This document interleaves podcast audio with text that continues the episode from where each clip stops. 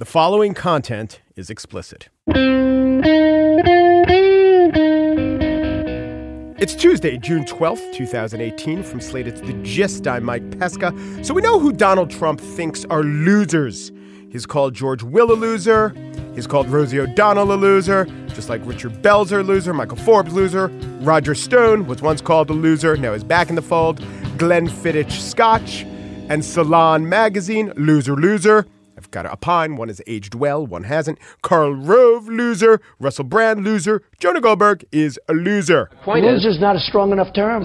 John McCain and Charles Krauthammer, both losers. Now, he said that before both were diagnosed as terminal, but I'm sure he sees a causal relationship between his words and their health. Chuck Todd, real loser. The entire American economy as well. Just listen to this. With one country, we have 375 billion in trade deficits. We can't lose. You could make the case that they lost years ago. But when you're down 375 billion, you can't lose. So this raises the question. Who does Donald Trump think are the winners? If Politico magazine and Cher and Vanity Fair's Graydon Carter are loser, loser, loser, then where are all the winners? Today we got a clue. I wonder what you would say to the group of people who have no ability whatsoever to uh, hear or to see this press conference, the 100,000 North Koreans kept in a network of gulags. Have you betrayed them by legitimizing the regime in Pyongyang? No, I think I've helped them because I think ch- things will change. I think I've helped them. There's nothing I can say. Uh, all I can do is do what I can do. We have to stop the nuclearization. We have to do other things, and that's a very important thing. So, at a certain point, hopefully, you'll be able to ask me a much more positive question or make a statement. But uh, not much I can do right now. At a certain point, I really believe he's going to uh, do things about it. I think they. I think they are one of the great winners today, that large group of people that you're talking about. I think ultimately they're going to be one of the great winners as a group. There you have it. The 100,000 North Koreans in gulags, those are the winners. They would not want to trade places with Mark Cuban or Russell Brand. Those guys are both losers. The Gulag people, 100,000 of them, they are the champions.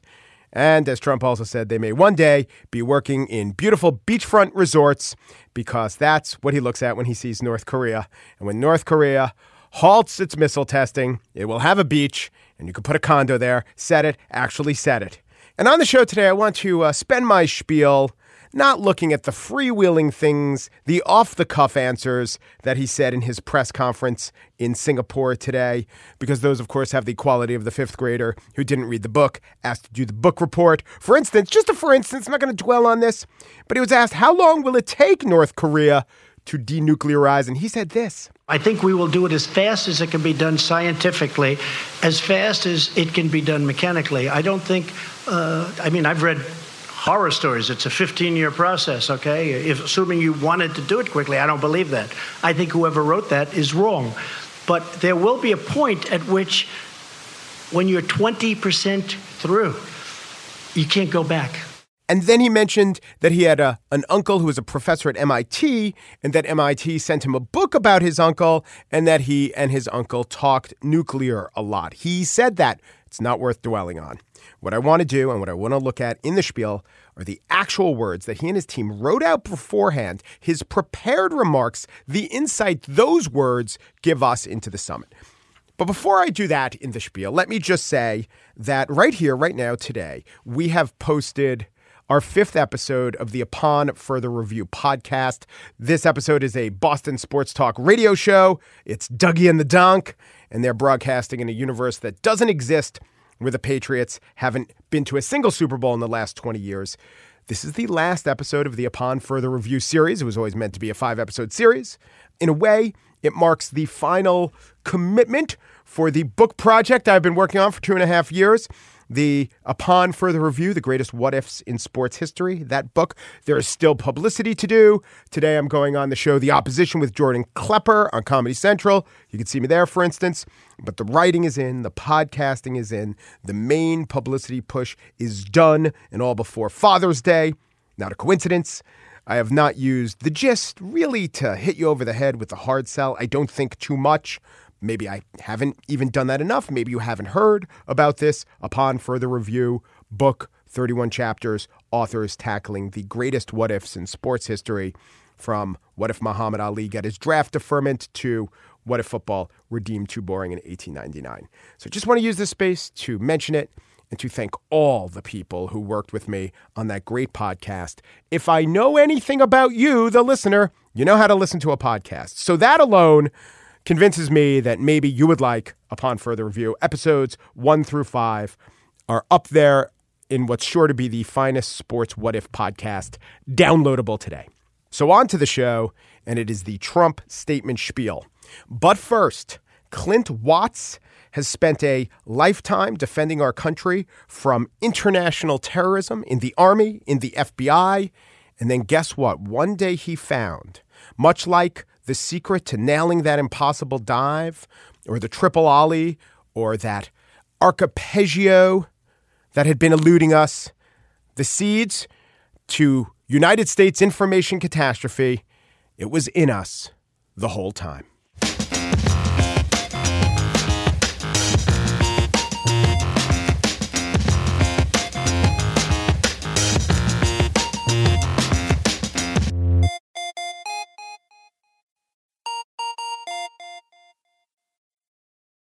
Clint Watts is a former FBI agent, a U.S. Army officer. He's been on the show before talking about his testimony before Congress.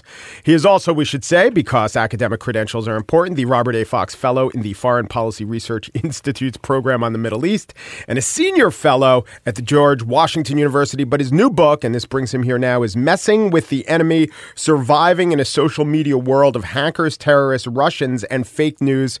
Hey, Clint, welcome back. Thanks for having me. So I want to definitely get to the Russians and the fake news, the the overall existential problem of fake news. But let's talk about one terrorist who you dealt with, who was Omar Hamami.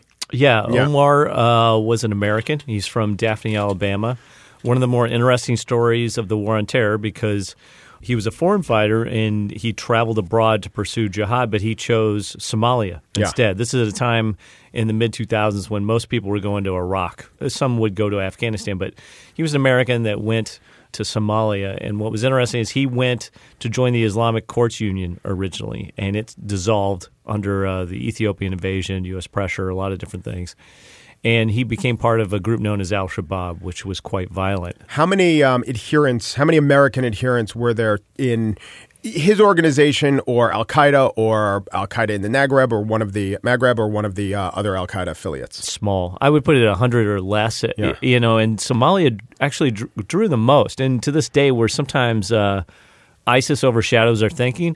Al Shabaab actually drew maybe per capita the most Americans per year at one point. Right, because tell me if this is why, but there's a big Somali community, especially in the upper Midwest in Minnesota, so they would have ancestral ties there, yeah. although this guy's from Alabama. Yeah, it really went to the diaspora communities around the world. So Al Shabaab drew from them very significantly. In the U.S., we had several of them that uh, it, it went back to the, the famine in Somalia. And so Omar drifted into Somalia, but he took a very uh, wild route. His story is fascinating. He went to Toronto first to become more adherent, live in a Muslim community. Then he went to Cairo because he wanted to study the Quran. And then from there, he made the jump to Somalia. So it was a very extended sort of radicalization recruitment pathway into jihad. Is there, this isn't exactly what your interaction with him was, but along the way, were there maybe do you think inflection points where someone could have gotten to him or i mean someone could have convinced him not to be radicalized uh, be it in canada or egypt? Not from a government perspective but he had friends. He actually had a friend who went with him i believe to toronto. Uh, he had other family members so he was married you know at one point and, and sort of left that family behind. So a lot of the typical levers we talk about for countering violent extremism were maybe there, and they just had no impact. And I, I think that's pretty important to remember that some of these guys are just committed and they're going to go. Who were you working for when he came across your radar? Yeah, I was writing a blog. At this point, I had moved out of the government space because the counterterrorism in government space just wasn't working. So I believe it was 2010. I started writing a blog. I worked as a consultant in Boston. A friend of mine, Will McCants, told me to set up a blog. It was called Selected Wisdom. That's where my goofy Twitter handle comes from. And it, I, the whole idea. Well, the, back in the day, before we knew that we should just use our Right, right. Twitter, we- it's not fair. before we knew, like, oh, just call you yourself by your name. They'll figure it out anyway. Yeah, yeah. So the idea of the blog was to write about alternative sort of like futures on terrorism and counterterrorism. And then I was trying to amplify other people I thought were doing really good work in the open source, you know, outside of government. And that's when I started interacting with them. I'd written some blog post about Omar, and he, like most jihadists and other people in our our nation's government at this point are extreme narcissists on social media Yeah. and he would read just about everything that was produced by him uh, about him. And so I bumped into him there on Twitter, and he was he was tweeting basically as himself. When you know, when you knew you had him as an audience, how did your blog posting change? I wanted to create engagements with him. I wanted him to talk to me. And that's something you can't do when you're in the government. If I was in the government space, I would not be able to just sit and try and talk to a terrorist on Twitter. There's all sorts of rules. Chain of command. chain of command, you know, people be very nervous. But at my house, I could just do it. Yeah. And he wanted to talk to me. You know, he was constantly reaching out, and this is public, you know, it's a public fashion. In fact, it's still on Twitter today. You can go look at it. To not only myself, but academics, people in the West that were drawing a large audience, and even uh, people in the Arab world. And he would try and tweet sometimes in Arabic. He would even use Somali, and he would talk in English. But he wanted to get his story out because, and this is the essential part, he was compromised. He was Yeah. in trouble. Uh, he went from being the YouTube rap star of Al Shabaab to being on the run from Al Shabaab and being hunted. And I think he thought every time he engaged, he was a, a self promoter and he was getting the word out. And he was also trying to draw a, a following to himself. Right. So, so he was trying to win hearts and minds in Somalia. But also, and you use the acronym CRIME, and the E in that stands for ego. One of the reasons that these uh, terrorists or would be jihadists put themselves out there is because they think their word is very important, and you need to play on that. Right. You know, you learn this in interviewing and interrogation, or if you're a journalist. Compromise, revenge, ideology, money, ego is crime, the acronym. And he wanted you to believe that he was really about ideology, but Yes. it was mostly about ego. He he thought of himself as like a future bin Laden, you know, in a way. And he would pontificate, he'd write up his bio and hundreds of pages long, part one. You know, and then he had add a part two later. I mean, the guy is, you know, roughly 30 years old. Would it be in the, you know, bin Laden wrote in kind of the high Arabic style, No. right? No, he, he did not know Arabic. This was English and sloppy. Oh, and I used to jab with him. I was like, "You could use a good editor," because he would he would always say, "Go back and read my bio," and I'm like, "Man, I don't have enough time, you know, to go read Now, to bio." what end? Uh, what were you trying to do, and what officials were you hoping, or did you know would somehow find out what you were doing and either try to catch him or use him to leverage him to catch others? I figured the government would do whatever they needed to do with it. What I wanted to do was make other potential foreign fighters that are on the horizon not want to go to Somalia because Right. we were always talking about we got to tell these guys uh, their ideology is misguided, and it never worked. I never believed in it. The most effective ways I was reading a lot of behavioral economics back then it, to get people to move away something from something that's not good for them is to have a former, which is someone who's a former member of the group.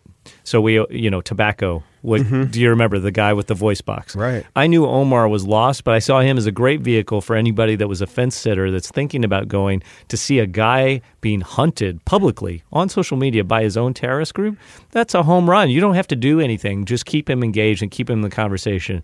So I would specifically write things about his plight, and he would want to correct them or add to it, and Yeah. I would just keep adding it to my blog. And it was basically a diary almost that I was writing for him of kind of what he was going through and then what it reveals about these terrorist groups that are not very unified. They really have a lot of cracks in, inside them. How did it all shake out with Omar? Omar was killed. You know, I, I talked back and forth with Omar.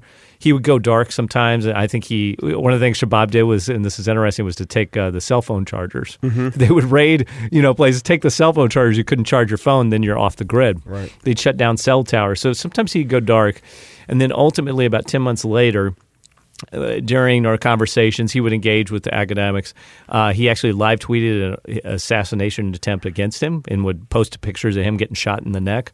And I think it was about a month or two later he was killed. They hunted him down and killed him. What was this, 2007? No, this was uh, 13. If I ask you then, as you're doing your security job and uh, talking to this terrorist, hey, how big a concern is Russia and what Russia's doing? What would you have said? I wouldn't care. I wouldn't even known about it. I, mean, I wasn't tracking it. I'd seen the stuff in Ukraine. And they did that big attack on Estonia by then. Yeah, yeah. And I, I'd seen it with Georgia. So I was aware of it in the cyberspace in terms of just warfare, but we were all ISIS from 13 to 15, 16. That's what that was the majority. Everybody wanted to talk about ISIS and tracking ISIS guys versus Al Qaeda guys going into Right. Iraq and Syria. we convinced ourselves that Russia could be contained if we just had the will to contain it. And that's the big thing that changed. It's not like Russia got better, just due to these bizarre set of circumstances. We had a major party candidate and then a president who not only didn't care about containing it, uh, emboldened them. Yeah, the weird twist is I think uh, both the Bush administration, and Obama administration saw it as we can be friends with Russia. No one saw what was coming, and no one thought they would be bold enough to do it. I think that's the hubris part of why we missed it. Well, to be fair to Obama in that moment, was Russia really the threat? If we had just done the de minimis security work to keep them from threatening us. We were weak against Russia when they went into Georgia. We didn't really do much, right? And we're talking about NATO and, and you know alliances. Uh, they were pushing. This is like last months of the Bush administration, beginning of Obama. They go into Yeah. Crimea. We do nothing. Yeah. So, uh, to Putin's credit, he very much understands push until you're pushed back. Right. And he just keeps marching forward, and he does to this day because there's no one stopping him. Now, were they smart at what they were doing in the beginning and got smarter, or it was just a, a real world experiment? Lots of A B testing, and whatever worked, that's what they pursued. They have the opposite mindset of us. When they're doing disinformation, they don't try and figure it all out first before they move forward. Our approach in everything is a marketing approach. We go, we want to sell this product to this consumer. How do we do it? And we arrange it. They do what I call reconnaissance by Oh, fire. So we have we have the model of who we we have the model of who we want to get to, and then we have the theory of the case of how to get to them. Yep. And they don't do that. They're in state driven. They say, what do we want to do? We want NATO to break up. We want EU to be weakened. We want an ally in counterterrorism, and we want nationalists, not globalists. How do we get there? Okay, we don't know. Let's let's move out there, test out the audiences, and see who gravitates to this message and with what messages and what messengers. They shoot across the board, right and left politically, all social, economic groups, all strata. Whoever picks up on it, then they try and turn them against each other. If it doesn't work, and we'll we see this now, uh, oftentimes in the liberal elite in academia, they'll look at a tweet or something by a Russian IRA account that we know now and say, that was so stupid. No one fell for it. And you know what the answer is? That's right. It was stupid. No one fell for it. And they quit doing it right after it failed. Right. And they doubled down on things that did work. Is it a consequence of our might as a country that we have this, you know, marketing, let's find the user and target the campaign? Will the will the big country with the resources or the big entity always go in that direction as opposed to the kind of guerrilla marketing that uh, the Russians employ? Part of it is mindsets. Russia doesn't separate information warfare from warfare. It's all just warfare. Whereas we are always like, how do we put a SEAL team on a rooftop? Then how do we, you know, win hearts and minds later around it? We are military led or diplomacy led in thought. We're not so much information led. They don't see it that way. Everybody is in sync in their information campaigns because no one sees it as a separate campaign. We're always huddling. We say interagency. You know, well, let's get together. Interagency means no one's in charge and it's not everyone's top priority. And if there's no budget about it around it, I'm not going to move. What about the fact that I'm not going to call the United States point blank ethical, but we're much more ethical, and the United States does try to influence elections, but we really don't try, as far as I know, we don't try to that extent to influence the elections of democratic, true democratic countries. Does that mean that we're a little lacking in the to catch a thief, you got to think like a thief um, idea? At no time have I ever seen the nefarious approach the Kremlin uses on its opponents done by Americans, hacking into hundreds of civilians, dumping their information out on the internet, uh, corrupting social media platforms, filling people with falsehoods, mind manipulation kind of stuff. N- uh, Not only uh, does the U.S. not do it, I think we're completely incompetent in doing that. Like we just could not actually facilitate that. You cannot punch back if you don't have your feet on the ground. And right now, we kind of don't know what we believe in. Our administration is saying things that are very similar to what the Russian government and Putin are saying. So, what are you going to push back with? And in the information space, we also get nervous about blowback. The most messages that come out of Washington D.C. as counter influence messages are mostly shaped to make sure no one at Congress gets upset and the media doesn't tear it apart. That's what is on the mind of people in D.C. If this gets out and it turns out that we did this, how embarrassed will we be? Yep. But the New it- York Times test. If Yeah. this shows up in the New York Times, am I going to get crucified? You know, that's really what everyone's focused on. Well, I think I'd probably rather live in the country that has something like the New York Times test. Yep. You know, I don't know. It's a way to act morally. I'm for it. You know, in the book, I kind of talk about it. I get to the conclusion where I'm like, maybe it's okay. We just suck at this. Like, maybe we just don't do it. But other than to stand up for what we believe in, which if we believe in free democracies, you know, free markets, uh, human rights, then we got to push that. I always tell people we should focus on oligarchs and activists. Make it hard for oligarchs to do business around the world with sanctions. I like that part of what's been going on recently, you know, with our government. Lots of sanctions on these oligarchs as pressure. But then how do we help activists that if they do believe in democracy, human rights, how do we protect journalists who are being killed or suppressed in that country and sort of help them, you know, do their job if that's what we also believe in? Yeah. So the last thing I want to talk to you about is, and I think this was the most affecting part of the book. You write about your daughter, Pepper.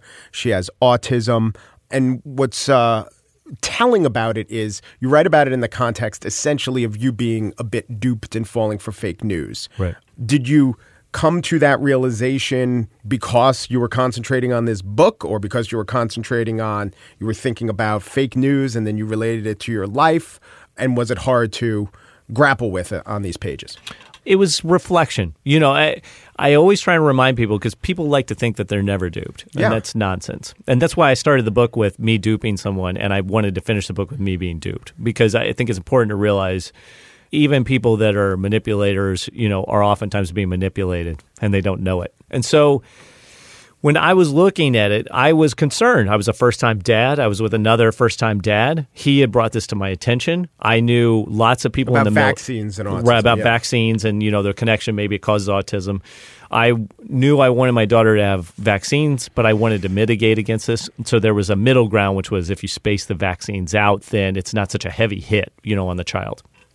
And so I investigated it and you know I'm looking on the internet at different sources. I'm trying to see okay, what might be the thing that I can control? That's a big part of you know why you fall for things. Can I control this? Am I in control? Well, I can control my daughter getting her shots spread out rather than in bulk. But when you look at what I was doing, I was confirming confirmation bias. I can prevent my daughter from having autism. I wanted to do that. I'm confirming if I do this, she won't have autism. The second part is implicit bias a person that I trust that looks like me and talks like me tells me about this. I investigate it. His sources seem to make sense and I go with it. That's the same thing that happens in social media routinely.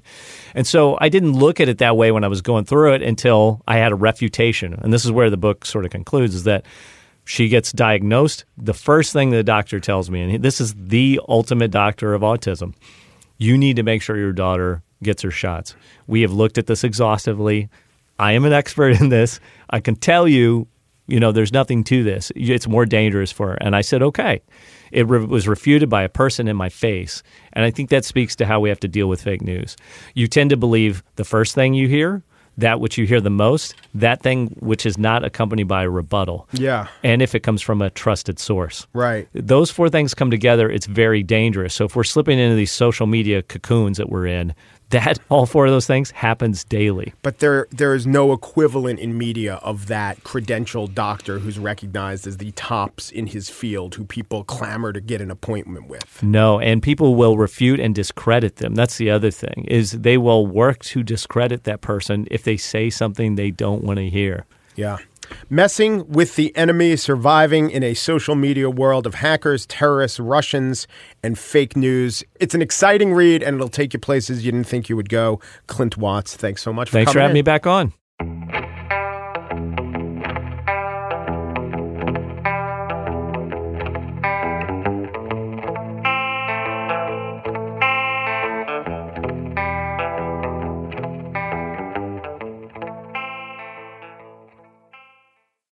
And now the spiel. Donald Trump in Singapore today. Tremendous uh, 24 hours. We've had a tremendous three months, actually. Like when you called the meeting off, then put it back on, then wrote a sad letter? That tremendous three months? It's my honor today to address the people of the world following this very historic summit with Chairman Kim Jong un of North Korea. Spent very intensive hours together, and I think most of you have gotten the signed document, or you will very shortly. It's very comprehensive. It is the opposite of comprehensive. It is threadbare and unspecific. It's going to happen. You have no way of knowing if it's going to happen. I stand before you as an emissary of the American people to That is true. President Xi of China, who has really closed up that border. Oh, so he really has. Maybe a little bit less so over the last couple of months, Oh, so he really hasn't. but that's okay. So he really has. But he really has, and he's a terrific person and a friend of mine and a, He really isn't. uh, really a great leader of his people. He's really not. And you really shouldn't say that about an autocrat who, just a couple months ago, decided he could stay in that role for life. Now, I am not going to go line by line and point out all the nonsensical or unfactual things Donald Trump said. I will skip ahead and I will actually at right now I'll land on a good line in that in that speech in in this statement. Yesterday's conflict does not have to be tomorrow's war. That's a good line. And as history has proven over and over again, adversaries can indeed become friends. Well, let's think about this. The U.S. certainly is friends with former adversaries. We got our independence from England. Now we have the special relationship with them. Germany, Japan, once enemies, now friends. But in all the cases, the countries are the same, but the government has changed. And the way the governments have changed is to grow more open and democratic. Now, I am not saying, what I'm not saying now is that the United States is only friendly or allied with democratic democracies. The U.S. is, in fact, allied with autocracies like Saudi Arabia, but no country has ever gone from an autocracy that the United States was an enemy of, stayed an autocracy, and then was able to count the United States as an ally.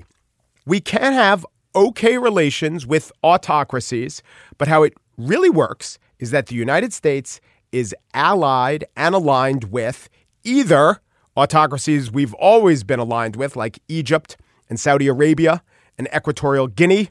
They haven't changed, but we never asked them to change, or countries that are now democracies, and maybe some of those countries were once our enemies.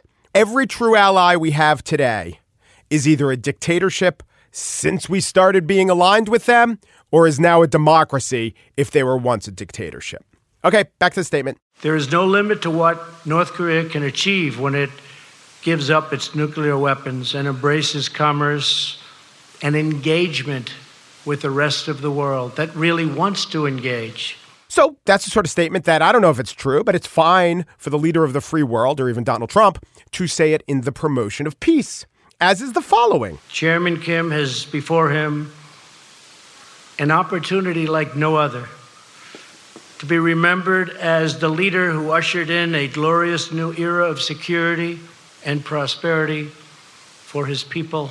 Good. Moving on. Chairman Kim and I just signed a joint statement in which he reaffirmed his unwavering commitment to complete denuclearization of the Korean Peninsula. Unwavering. It's been an hour and a half since he actually expressed that commitment to anyone. Unwavering. This isn't the past.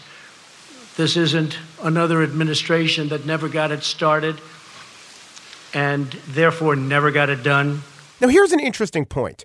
It could be argued that two past presidents were in this exact point. In fact, further along, Bill Clinton was definitely much further along in his talks with North Korea than President Trump is now. Now, Clinton didn't have a grand summit and a televised meeting, but he did have a much more fleshed out agreement than the administration currently does.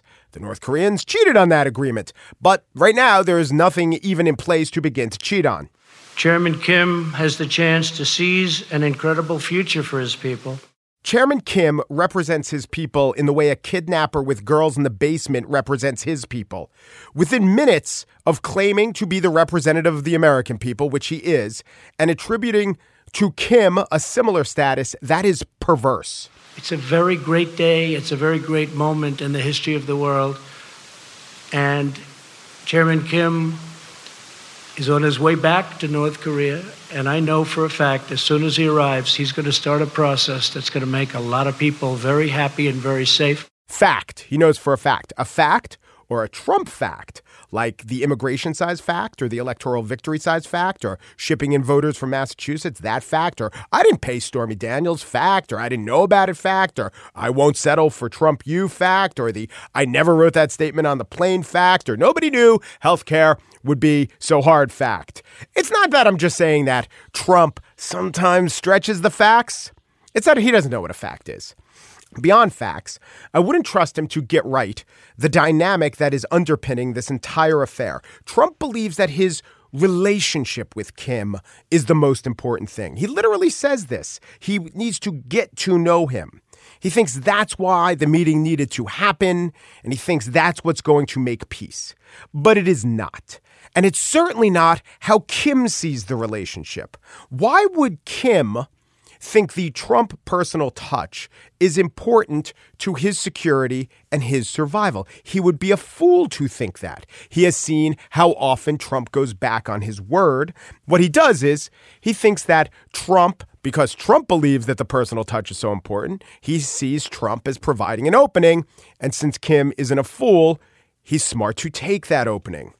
Why would Kim, who's 34 and has every aim to be in power for the rest of his life, why would he think it's so important to have a personal relationship with a 70 year old man who may be out of office in a little over two years and will definitely be out of office in at least a little over six years? There is no way that Kim has put as much, if any, importance in his personal relationship with Donald Trump as Donald Trump puts it with Kim. And since Donald Trump also tore up the Iran deal, why wouldn't Kim know that he did that, know that an American president to do that, and is just smiling and playing along with the assertion that personal touch means everything. Look, if you have terrible relations with someone that you're trying to do a deal with or make an alliance with, that can hurt things. But the great alliances, the lasting alliances, do not rest on the personal relations between those crafting the alliance. The Treaty of Westphalia did not come down to if King Philip II of Spain got along with the Dutch Republic. King Philip II didn't even go to the negotiations.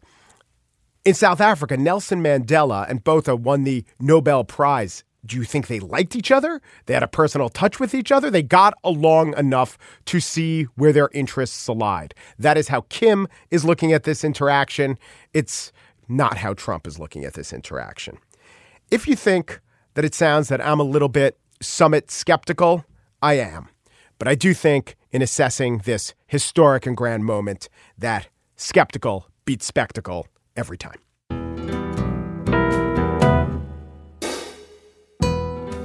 And that's it for today's show. Pierre Bienaimé produces The Gist. Now, produces The Gist means he has an uncle who bought a library for The Gist. Mary Wilson is The Gist senior producer. In this case, senior producer means she spends most of her time on eBay shopping for Hummel figurines. Steve Lickteig is executive producer of Slate Podcast. That means he's the only one who's able to make eye contact with Willa Paskin, and he gets to decide, and he alone, whether Plotz gets tomatoes or beets in his salad. The gist. As you know, the gist means getting right to the point of things in a succinct manner. Yeah, how's that for Orwellian jargon? Um Peru, de Peru, du Peru, and thanks for listening.